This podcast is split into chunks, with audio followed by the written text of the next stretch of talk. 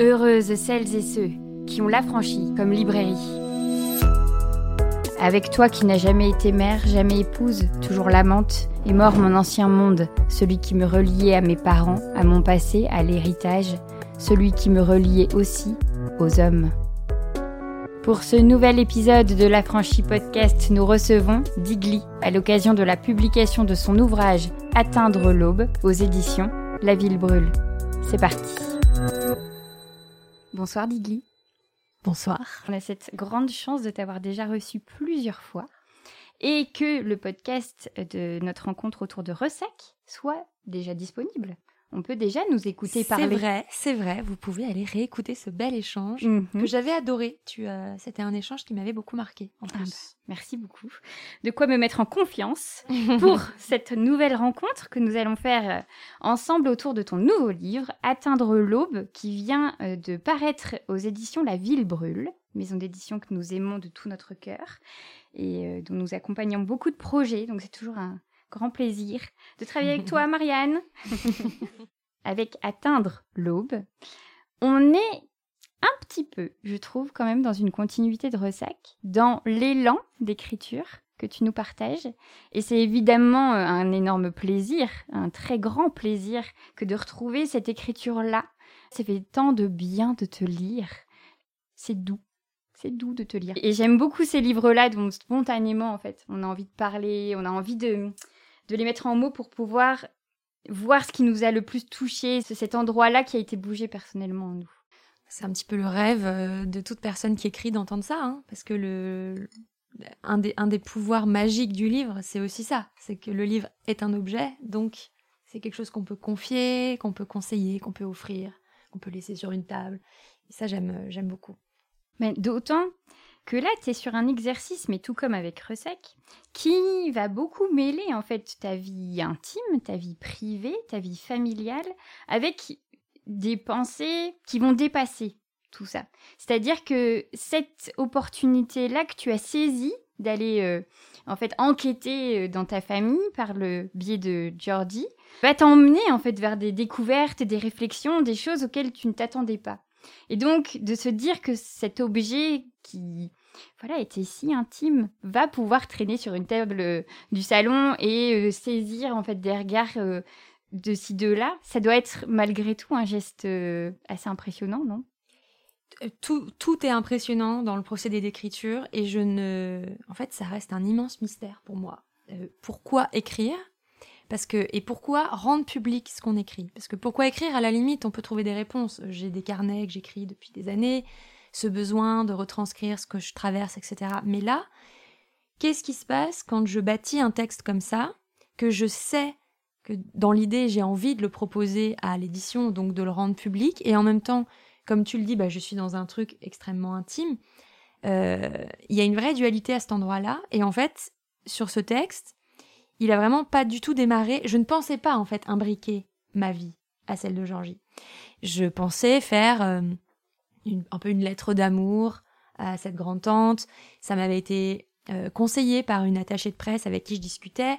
J'étais en train d'essayer de publier Ressac. Il n'avait pas encore trouvé sa maison d'édition. Donc, euh, je rencontrais des maisons, je doutais beaucoup.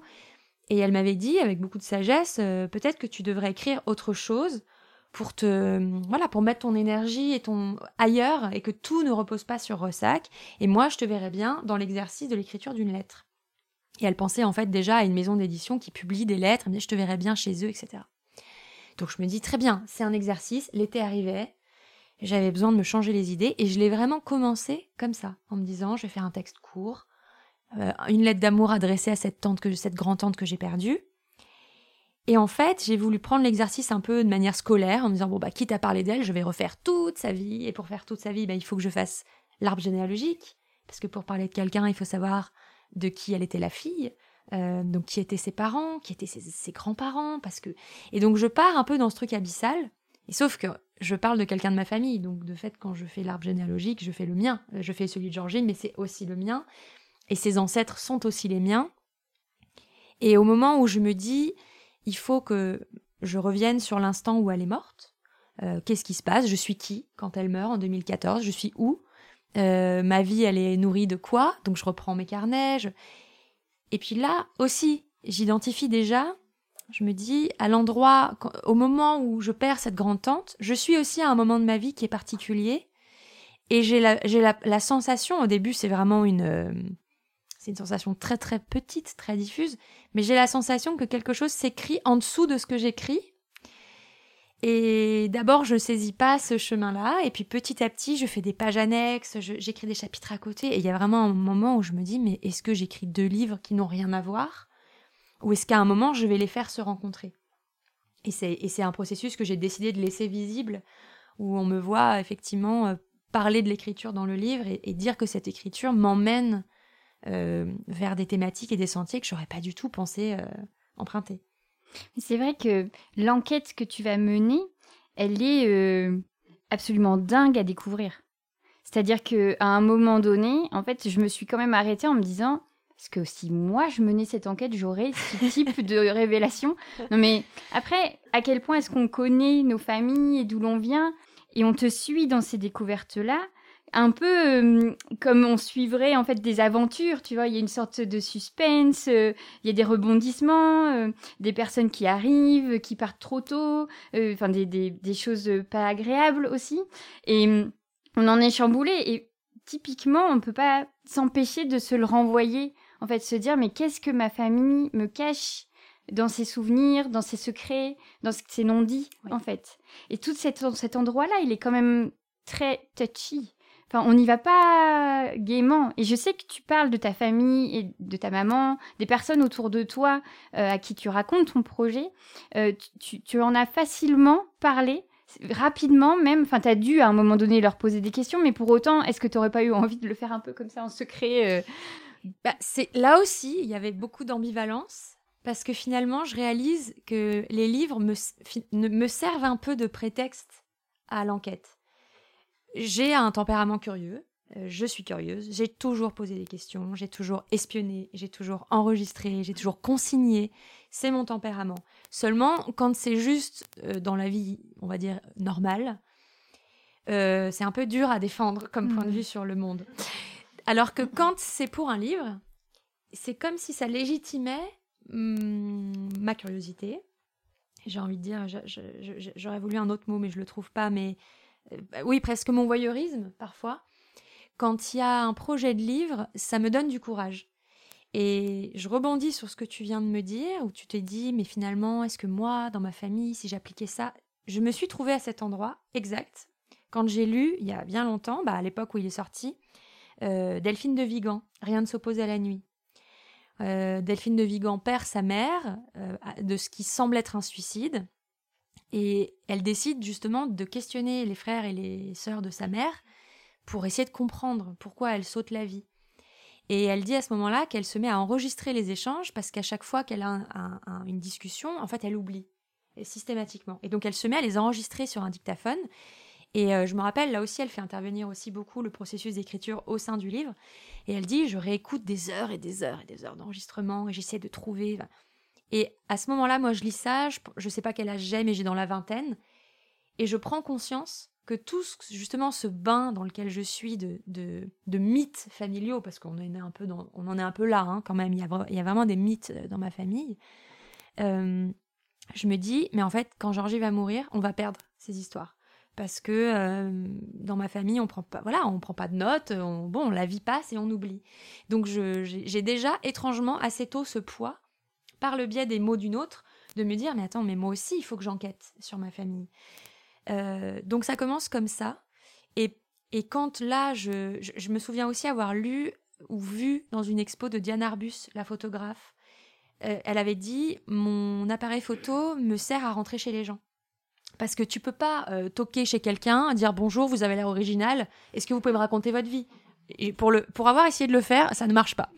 Euh, il, faut, il faut autre chose derrière. Et c'est vrai que l'art a ce pouvoir-là de, de rendre possible des confessions. Et c'est vrai que pour autant, dans le cadre de ma famille, j'aurais osé. J'aurais osé dire est-ce que tu peux me parler de Georgie? Est-ce que je le faisais déjà quelque part? Mais euh, voilà, le, fait de dire que c'est pour un livre, il y avait une ambivalence parce que moi, ça me, ça me légitimait. Et en même temps, parce que c'était pour un livre, ça pouvait glacer aussi un peu le discours en face. et certaines personnes, j'ai pas réussi à les approcher. C'était, c'était trop. Donc voilà, après on compose avec ce qu'on nous donne et c'est très bien.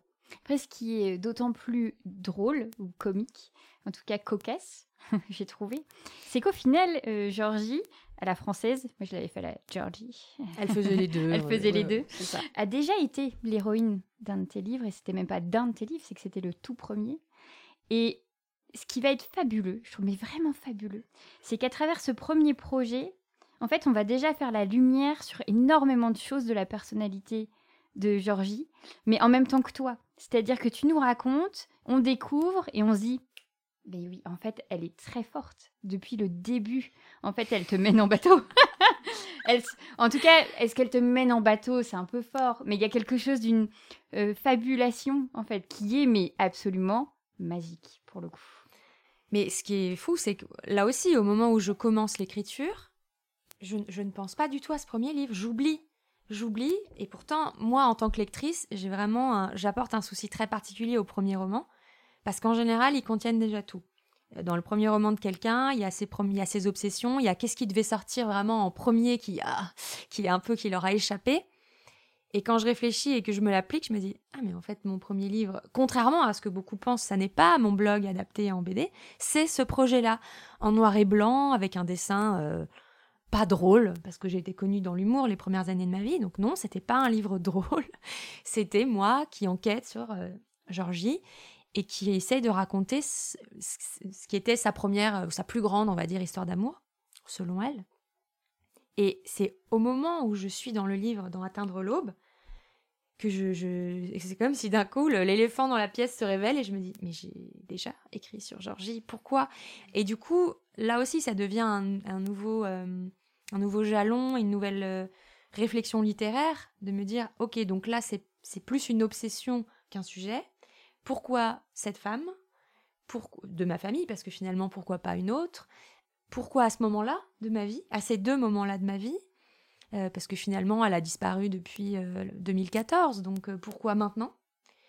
Et ça m'a donné un peu une autre trame au livre. Euh, de réfléchir à pourquoi on fait les choses. On ne fait pas les choses en tant que telles parce qu'elles sont là, on les fait parce qu'elles répondent à une urgence.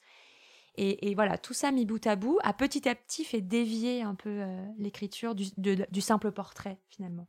Mais peut-être qu'aussi euh, cet endroit-là, il a été provoqué au-delà de son histoire. C'est une personne que tu vas découvrir à sa mort, mais c'est un personnage que tu vas admirer. Moi, je l'ai vraiment vu comme ça, c'est-à-dire que le jour où tu la vois morte, en fait, elle ressemble pas à qui elle était, quoi.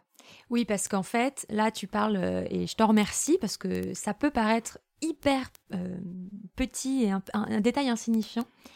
Mais quand elle est morte, effectivement, on a découvert un détail infime qui était ses cheveux. Euh, or, les cheveux, on sait tout ce que ça recouvre et tout ce que ça implique.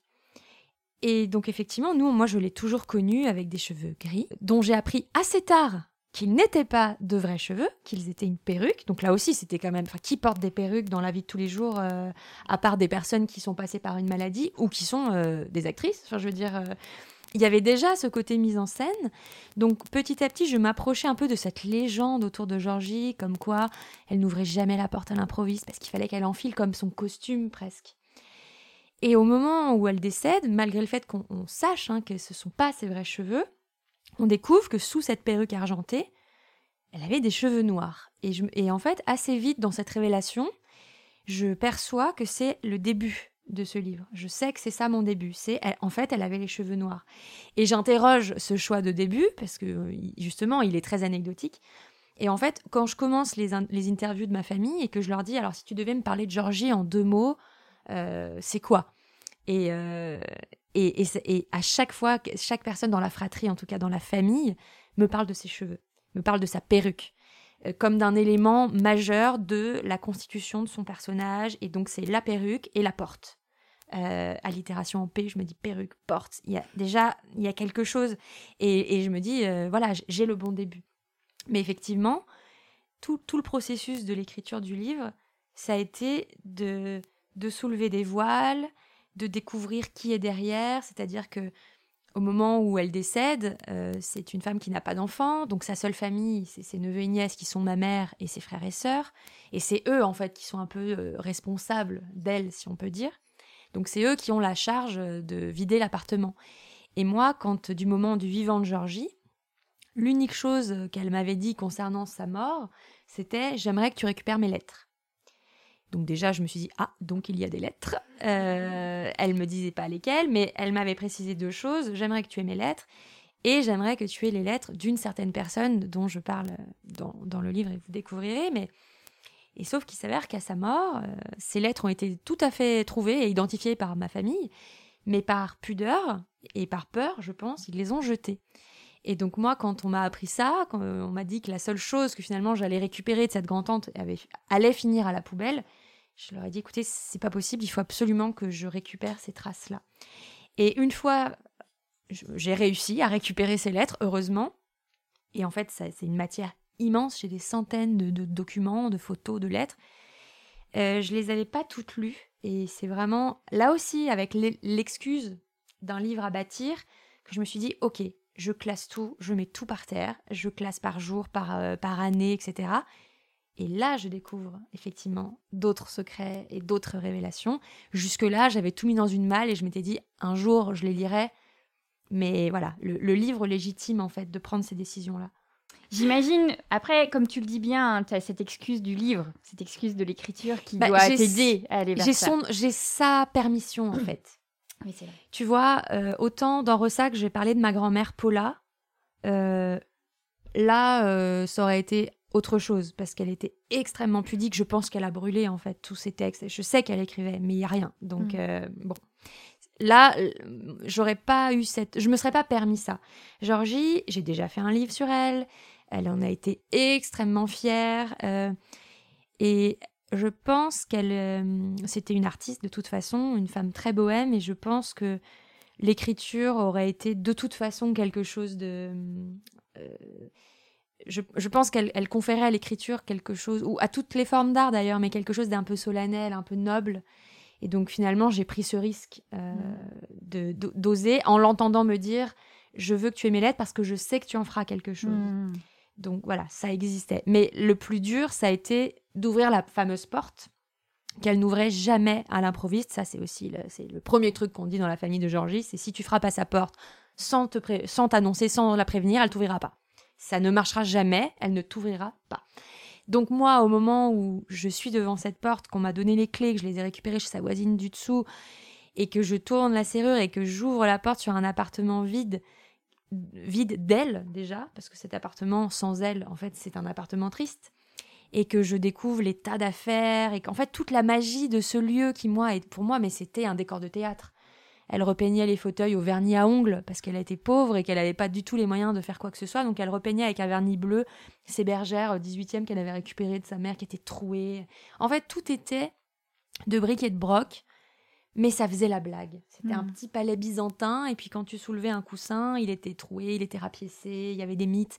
Mais, mais ça faisait vraiment... Euh, ça marchait quoi. Donc au moment où moi j'ouvre cette porte et que je, je trahis sa magie, Là, oui. Là, et d'ailleurs, je, je le raconte dans le livre. J'ai retrouvé dans mes journaux les rêves que j'ai faits juste avant euh, d'aller chez elle à Marseille. Et je me souviens que je rêve que je suis dans mon appartement et que j'entends des hommes sur le palier dire de mon appartement Non, mais ça sert à rien, de toute façon, c'est un livre rempli de livres et de parfums. C'est un appartement de poulettes. Euh, et donc, je comprends qu'ils sont venus chez moi. Et donc, vraiment, je suis dans cette idée de l'intrusion. Mmh. À ce moment-là, oui. Mais dans l'écriture, moins. Aussi parce que il y a un moment où j'ai cette phrase euh, facile, mais qui est de dire la littérature s'en fout. En fait, il y a un moment où j'ai aussi pris le personnage. Hmm. On peut pas s'empêcher de penser que elle a peut-être voulu ça. Parce que tout le jeu avec elle et comment on va la découvrir, c'est que ça va faire une sorte de roller coaster de c'est la magie, c'est plus la magie, c'est la magie, c'est plus la magie. Et en fait, à un moment donné, en fait, on sent qu'il y a encore tous l'émerveillement du personnage, mais qu'en fait, tu as besoin de croiser la femme pour savoir, euh, enfin, mener ton enquête euh, à bien, en fait. Mais je me dis que de la faire exister comme ça, et surtout au moment où, euh, dans le livre, tu dis là, je brode. Là, euh, là, je brode, je sais pas en fait. Je sais pas vous dire ce qui s'est passé à ce moment-là. Je, je brode. On est sur une arrière-arrière-grand-mère, donc clairement, je, je brode. mais, mais en fait, ce petit endroit-là, je trouve qu'il est extrêmement précieux parce qu'on se dit. On, en fait, on, on a envie de te croire sur que tout ça est vrai du début à la fin. Mais en vrai, ça peut aussi être une, euh, une fable familiale, en fait. Oui, bah, alors c'est pour ça, je pense, que j'ai eu besoin de la généalogie. Parce que si tu veux, euh, on parlait de la de, c'est Louise, hein, cette arrière-arrière-grand-mère, qui a quitté euh, mari et enfant parce qu'elle a eu son premier enfant à 17 ans euh, avant 1900 et à 21 ans, elle, alors je ne sais pas dans quelles circonstances, mais elle divorce et je ne sais pas non plus pourquoi et dans quelles circonstances, elle abandonne son fils qui est le père de Georgie et elle part à Paris où elle devient courtisane et euh, du coup c'est l'ancêtre vraiment controversé de la famille parce que euh, prostituée et, euh, et mère abandonnique, donc vraiment tout ce qu'on ne pardonne pas à une femme. Et moi, évidemment, j'en fais immédiatement mon héroïne à 17 ans. Georgie m'offre un collier qui lui a appartenu, qui est un collier belle époque, somptueux. Lui a-t-il appartenu? Je ne le saurais jamais. De toute façon, tout ce que la famille voulait me refourguer me disait ça appartenait à Louise, je crois. Et donc j'ai plein de vieux meubles chez moi pour cette raison. Mais ça, ça fait, ça fait émerger quelque chose. Et il y a un moment où je me dis, est-ce que c'est vrai? Alors, on a les photos, des photos qui sont clairement des photos de photographes qu'une femme euh, modeste ne peut pas se payer avec des corsets, des chapeaux de plumes. Enfin, c'est des, des photos scéniques. Donc j'entends, c'est une femme de scène, très bien. Toutes mes arrière-grand-mères sont des femmes de scène de toute façon, donc soit. Mais jusqu'au moment où je déniche euh, des articles qui mentionnent euh, soit sous son vrai nom, soit sous le nom de scène, Mademoiselle Graziella, d'après un roman de Lamartine, euh, cette fameuse Louise, euh, là je me dis, ok, c'était vrai. Je trouve une petite caricature de presse où, bon, on la reconnaît, vous me direz, c'est une femme en corset avec les cheveux relevés, hein, ça, bon, mais quand même, ils décrivent sa voix, il y a son nom, son nom de famille, donc petit à petit, je relis les choses et je trace un peu moi ma propre route parmi les légendes. Mm. Et, et c'est vrai qu'il y a des révélations qui parfois déstabilisent un peu, mais elles sont assez minimes. Et finalement, les grands axes, je réalise qu'ils sont vrais. Et donc, euh, ça, c'est assez. Ça m'aide aussi dans le processus, et moi, de, on va dire, familial, et dans le processus d'écriture. Parce qu'effectivement, je me dis, je ne suis pas juste sur euh, de la supposition et de la légende. Mm. J'avais besoin de ce travail-là pendant que j'ai fait pendant tout l'été 2020. Vraiment, je n'ai fait que de la généalogie pendant deux ans. Voilà, le lapsus pendant deux mois. Mais vraiment, ça m'habitait. euh, et, euh, et ça m'a donné, ça m'a, un peu, un peu autorisé à partir sur ces bases-là. Les questions en plus d'héritage, à plusieurs reprises, tu vas utiliser des mots autour de ça, de l'héritage, tu es héritière, tu hérites. Euh, y a... En fait, on peut pas s'empêcher évidemment de penser, et il me semble même que tu le formules, de... bah, entre femmes, les lignées de femmes dans nos familles, est-ce que vraiment elles se transmettent des choses Est-ce que, enfin, tu vois, à quel point ça a du sens de parler d'héritage de mère en fille? Et c'est vrai que toute ton enquête, elle porte autour de ça. Et c'est extrêmement troublant, en fait, de réaliser à quel point, euh, oui, bon, bah là, il y a un schéma, il y a un pattern, il y a quelque chose qu'on nous raconte depuis un siècle, en fait. L'héritage, il est à, deux vitesses parce qu'il y a l'héritage de toute façon des femmes, que- quelle qu'elle soit. C'est-à-dire qu'on est porteuse d'une histoire, on est porteuse d'un effacement, d'un conditionnement, d'une soumission. Donc évidemment que nos vies aujourd'hui, en 2023, elles sont ce qu'elles sont euh, euh, en fonction aussi de celles qui nous ont précédées, des combats qui nous ont précédés, de ce qu'on nous a autorisé à être, à faire.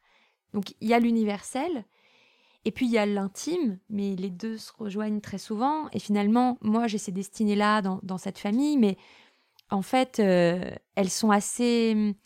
Il y a le côté bohème, un peu rocambolesque, mais, mais ce que ça raconte, les drames amoureux, euh, les femmes sacrifiées, euh, les passions destructrices, c'est très commun. Et, moi, je me raccroche à ça aussi.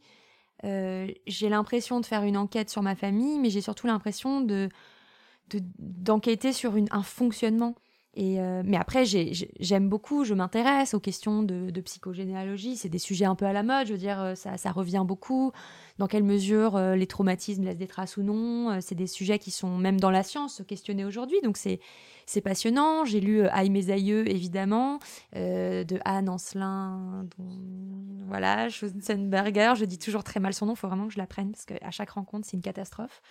Euh, j'ai lu aussi, et je n'aurai pas la référence, je m'excuse d'avance, un livre d'une psychanalyste qui travaille sur les photos de famille. Sa spécialisation, c'est ça, elle aide les gens à travers leurs photos de famille à justement comprendre de quelle famille ils viennent, etc.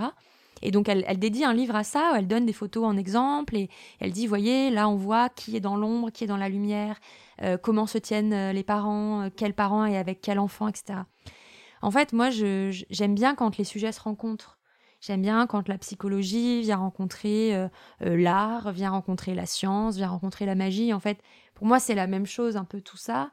C'est des, c'est des grilles de lecture. Et c'est vrai que là, sur la, sur la généalogie, l'héritage, je trouve qu'il faut trouver le bon endroit entre se dire, ok, je viens d'une sorte de petit cosmos euh, qui, me qui préexistait à moi, qui m'a transmis euh, ma matière, qui fait de moi ce que je suis, ok, donc j'hérite de peut-être certains schémas, certains traits de caractère, mais je trouve que ça peut être enfermant aussi, de se voir uniquement comme le résultat d'une famille, comme une malédiction quelque part.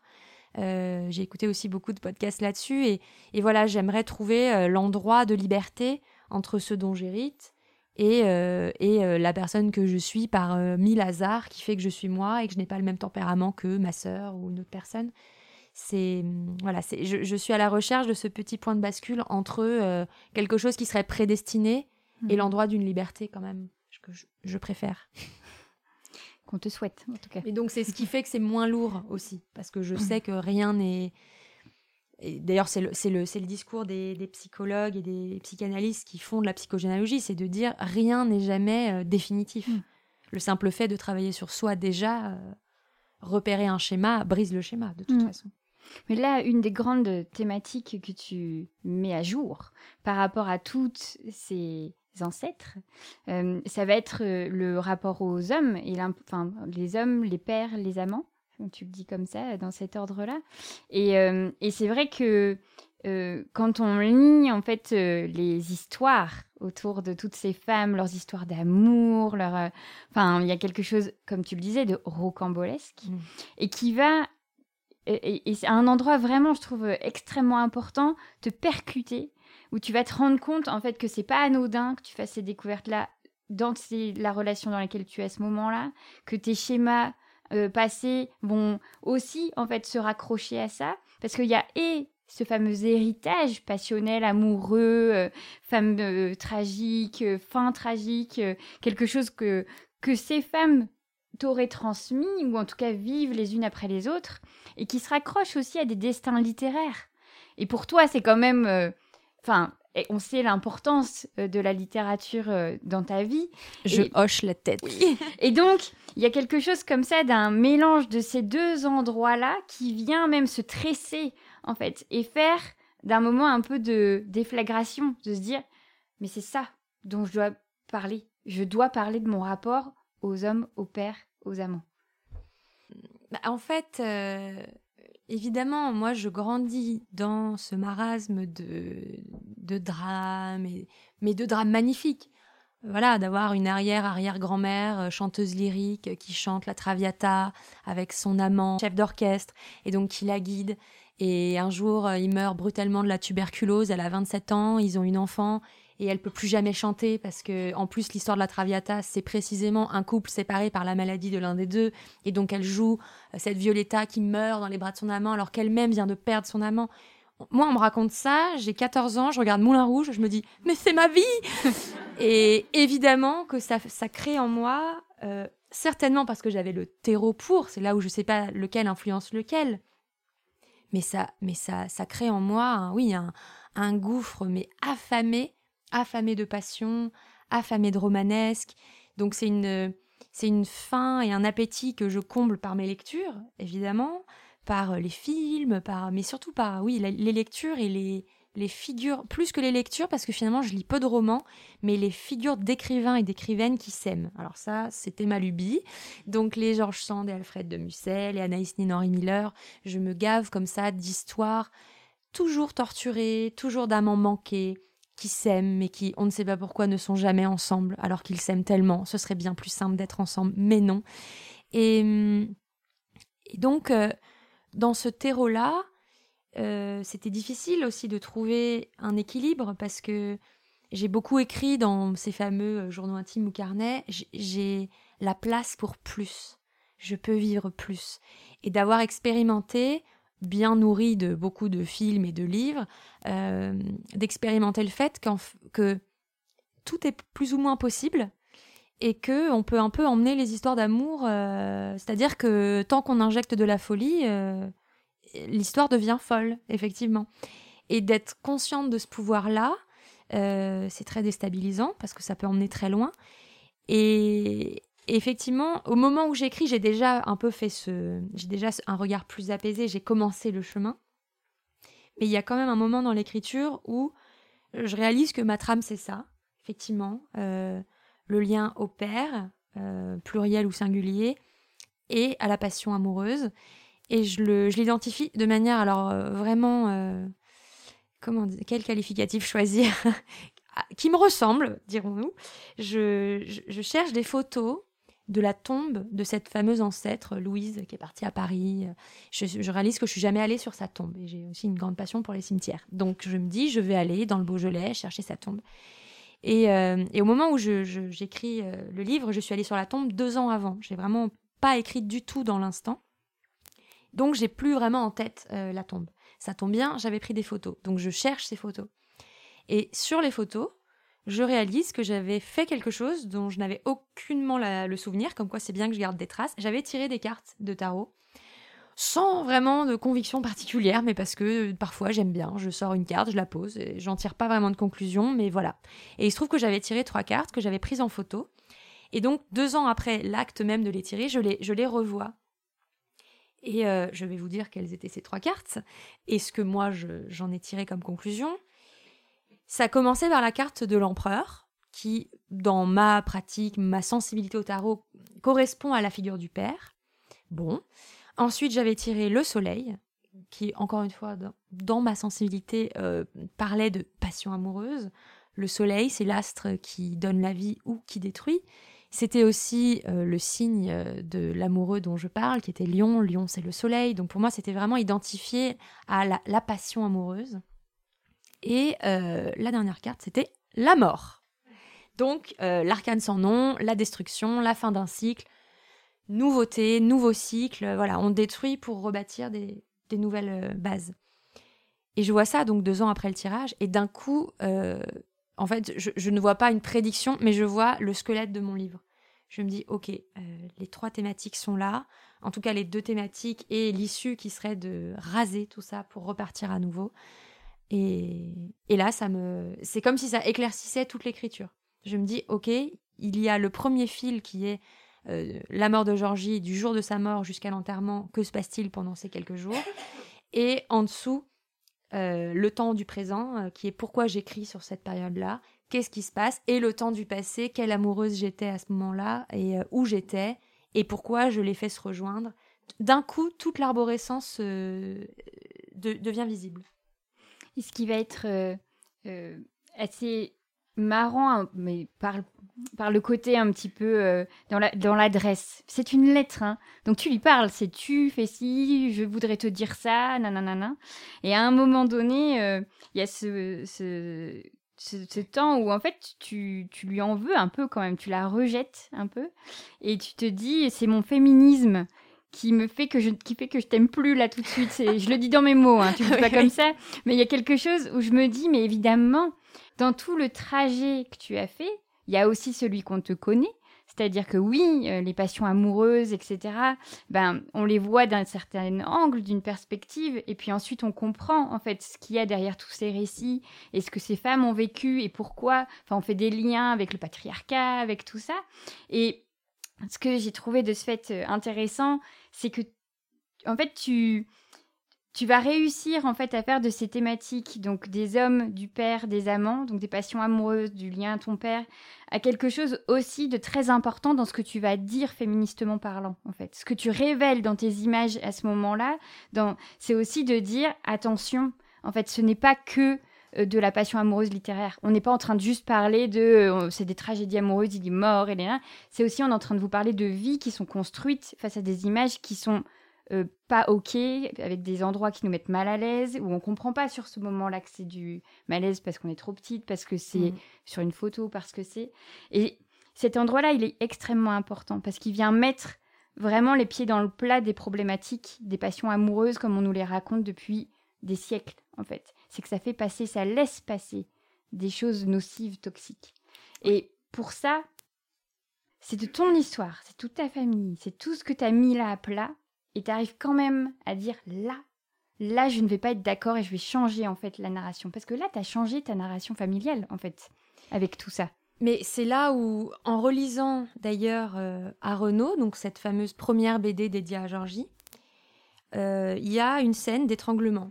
Euh, donc c'est son compagnon, Renaud, parce que Georgie soit veut le quitter, soit parler à un autre homme, je ne sais plus. C'est vraiment une scène de violence hyper classique, hyper patriarcale, d'un homme blessé, humilié, qui se venge et qui écrase.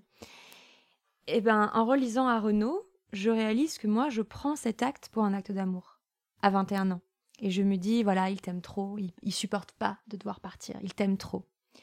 Donc ça veut dire que je suis justement de celles qui sont dans ces récits-là, dont qu'on a gavé de, mais pas d'ailleurs pas nécessairement ma famille, mais le cinéma, les histoires mhm. que je lis, euh, ce qu'on me présente comme l'amour idéal. Euh, quand l'un des deux meurt, c'est toujours le même, c'est toujours la femme. Euh, dans les couples que j'admire, la destruction vient toujours du même côté. Et effectivement, moi, je me, je me bâtis là-dessus avec l'idée de oui, mais c'est moi qui taperai plus fort et je vais y arriver. Et voilà. Et ce qui est en fait une manière de se défendre hyper classique. Il y a beaucoup de, de, jeunes femmes avec qui j'échange, de femmes aussi, même plus âgées, qui ont un peu embrassé le modèle euh, masculin euh, et, qui ont grandi avec l'idée de euh, oui, on m'agresse, mais en fait, je m'en fous parce que je me défends. Or, le problème n'est pas ce que tu fais de l'agression, mais le fait même qu'il y a une agression. Quand j'ai fait un article sur le harcèlement de rue en, bah, à l'époque, je sais plus, bah, justement 2014, hein, je pense que j'ai tout fait un peu en même temps, c'est la même année de la mort de Georgie. Je fais un article sur le harcèlement de rue. Et je me souviens qu'à ce moment-là, bon, bah, on était un peu dans les. Voilà, c'était les débuts de, de, ce terme-là. Et autour de moi, je pouvais parfois avoir ce genre de, retour, de me dire euh, Ah, mais non, euh, moi, il m'arrive rien dans la rue. Et donc, on creusait un petit peu. J'ai Ah bon, mais quand tu rentres le soir, tu te fais jamais emmerder? Ah, bah si, mais je m'en fous. Et je disais Ah, mais c'est pas la même chose. Je ne te demande pas est-ce que tu as peur, je te demande est-ce que ça t'arrive? Et, euh, et, je me rendais compte qu'en fait, on avait tellement intériorisé la violence comme quelque chose d'inexorable qui était là et dont on devait composer avec, que finalement, on n'était même plus à se demander s'il était possible que cette violence disparaisse, on était à se dire qu'est-ce que j'en fais et comment je me défends? Et, euh, pour moi, c'est c'est le même mécanisme. Et effectivement, quand j'ai relu ce texte, je me suis dit waouh, mais donc je prends ça pour un signe de la, un signe de passion. Alors cela dit, euh, dans passion, euh, l'étymologie même de passion, c'est la douleur. Hein. Donc on n'en était pas loin, parce qu'effectivement aujourd'hui, le deuxième changement, c'est de ne plus idolâtrer cette passion, de réaliser que la passion s'insinue quand il y a deux corps et deux cœurs malades.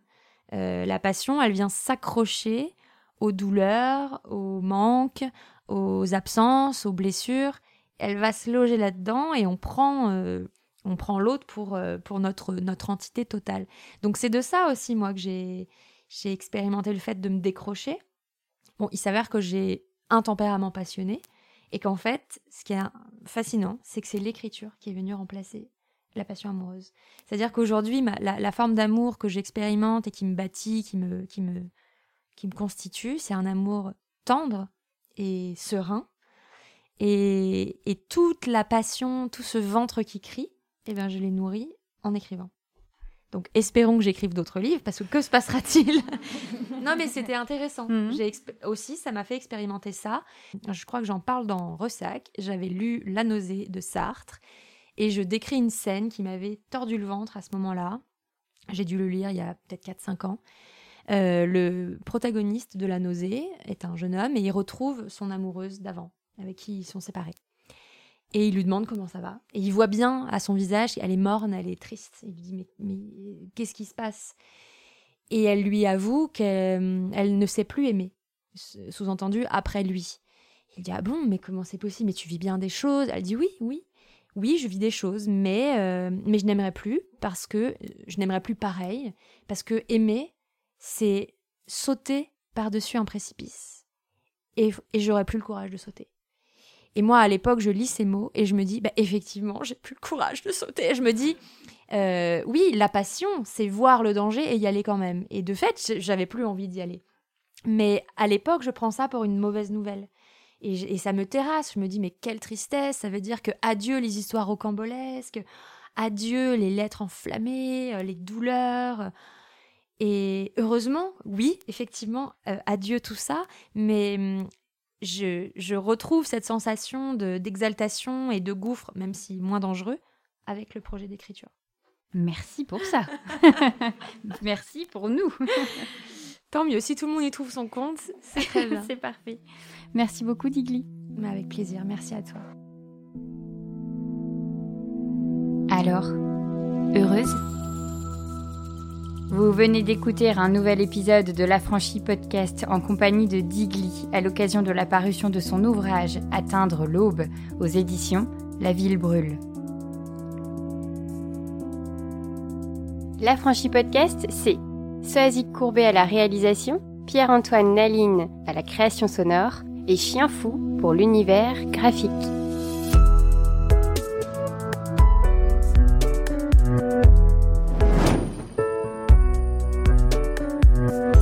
réalise que la vie n'est pas là, que le matin tu te lèves sans savoir où tu vas.